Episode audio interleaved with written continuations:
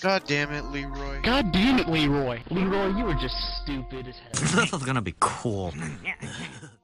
My intention going into this conversation is to, because I feel like I'm woke or awake, but I want my intention here is to deepen my awakening in this conversation and to kind of draw parallels with the conspiracy and the spirituality aspects, because I see a lot of parallels. Like, for example, one of them is the idea of seeking truth, you know, the fact that you people who are seeking conspiracies, it may not be true, but the fact that they're seeking outside is a path of, you know, it's going to mean something different because you're taking the initiative to learn that on your own. So that's a very spiritual concept of seeking truth to me, and to have a high vibe conversation and to hopefully inspire people to break out of the matrix for themselves. And ultimately, the goal that I really want people to take away from this is to think for themselves and to inspire individuality and free thinking. Meditating on top of a hill, like, why, you know, like, why am I here? Like, that shit rang true for me because that resonated, because I think that I really, that resonates with me because I'm like an extreme introvert, you know, and to me, God speaks in that silence. And when you get deep into silence, silence becomes loud. My meditative practices, I could hear like the white noise. I don't know if you're familiar with that. Like, you could hear that ringing, sort of like when you take DMT, like that ringing sound, that frequency, that high frequency. So let's talk about the state of the world, the great universal spiritual ascension awakening. We used to say on this podcast, like, fear is the real pandemic. Like, when they corner us to a corner, we're gonna bite back. And the thing is like, yeah, it's sort of the way I'm thinking is like, it's a metaphor, because it's like when I suppress a dark aspect of myself, it actually gives it more power and strength. So I think that even though they are trying to suppress our power, at the same time, I've seen a lot of people become more empowered. So the fact that they're trying to suppress our collective, it's actually giving more strength to it. So I'm a really, I love isolation, you know, I thrive in introspection. And this past year, I've been kind of blossoming into more of like an extrovert, because I've always felt like, oh, social media is a fucking popularity contest, but I'm kind of moving the other way now, and I could feel that energy within myself of putting myself out there, putting the message out there, and connecting with being more social, but connecting more with like that tribal aspect. And that's something that I've had to, that's sort of like a challenge that in my awakening process. What is the biggest challenges for you in terms of your awakening? I don't know if you're familiar with like the DMT realms, but there's a book called The Spirit Molecule, and in the book they talk about these studies that they did with they you know, obviously they injected DMT to all the patients, and I think it was like from 15 to 20 people, and one of the persons was like some undercover CIA agent or something, and he was able to bend his experience in those realms. And the big takeaway is that like there are beings who like manipulate the dimensions and travel through different energies and use it to their advantage or disadvantage. So that stuff, yeah, it's for sure, it's real, that they're from other dimensions for sure. I've had those experiences because when I'm in a psychedelic state, I feel very intuitive. Like the answers just come to me, like I'm not really seeking it. It's just, Tesla was so ahead. I think he was even trying to get he was kind of tampering with teleportation too, no? They looked at like Edison, they saw Edison because he was easy to market to in terms of like money-wise, and in the financial aspect, it made more sense to them. Is that correct? Disconnecting is actually connecting more. And I have a struggle personally with the word empath, and the empaths that I know, they're all sensitive to energy, but they let other people run all over them like very easily. And I didn't want to label myself as an empath because I didn't want people to take advantage of my sensitive energy. Other than the financial rewards, what else have you gained in your current work?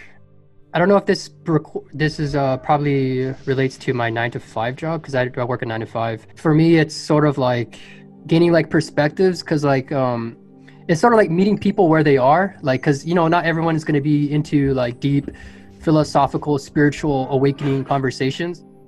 It's sort of like, that's sort of what I get, is to kind of talk to people where they're at the lower paradigm, and not to sort of like judge them, because as we all know, family could be like, well, for me, family is so, it triggers the shit out of me. Work is very similar to that. So it's definitely self-development that I kind of look within myself and things that I'm struggling with. And that's sort of like how I see my current work right now at the moment. No spiritual teacher or nobody can tell you what consciousness is, because they're using words and language, and consciousness isn't just words and language itself. Like, it's more than that. So they're giving you a little grasp of it, but you can never fully understand it just through words.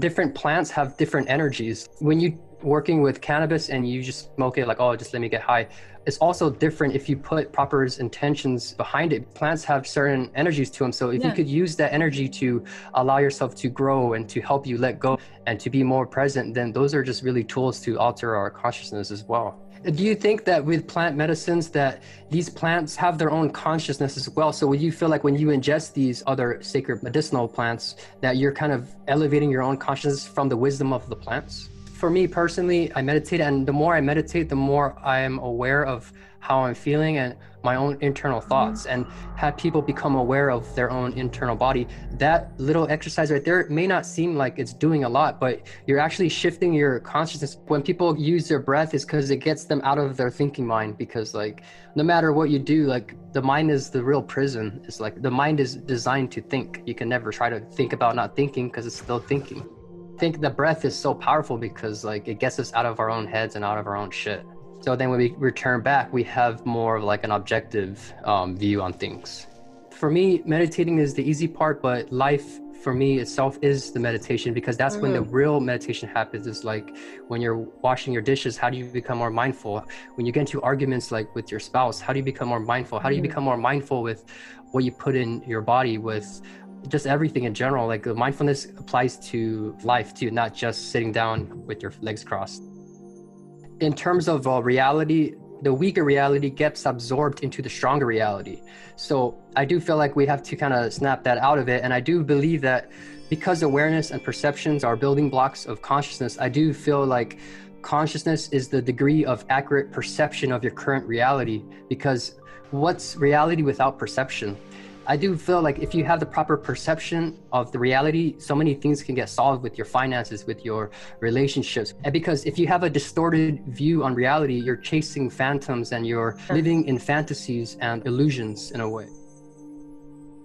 You talk a lot about a collective consciousness, and you could have your own consciousness. I could have my own consciousness. We can have our own consciousness. And then those expand outside of just me, you, and us. Me, you, us, and then all. If we have a consciousness, you have a consciousness, together we have this energy of its own consciousness. Do you think that the universe has its own consciousness as well? The earth could be like, they call it Mother Gaia, or like it's like a super organism. That you really think that the earth has its own consciousness? Consciousness, it doesn't have a religion or belief. It's not specific to gender, race, or sexual preferences, because like we are consciousness. It's not something that outside of us. And I think the consciousness is not depending on the brain, but I think the brain is like a vehicle to sort of like experience consciousness more than the consciousness needs the brain. The brain, I think, needs consciousness probably more. We as humans think that we're the most superior and intellectual animal on earth, right? But how do we define what intelligence is? Like, because we talk to an ant and say, hey, ant, this is what a color red looks like. What if the ant has its own intelligence that it doesn't want to pay us any attention because of our own stupidity? What if it's intelligent in its own way? I think as humans, we project what we think is like, what is a fork made out of? Metal and atoms, right? What is the substrate and what is the substance of what consciousness is? It has those particles in it.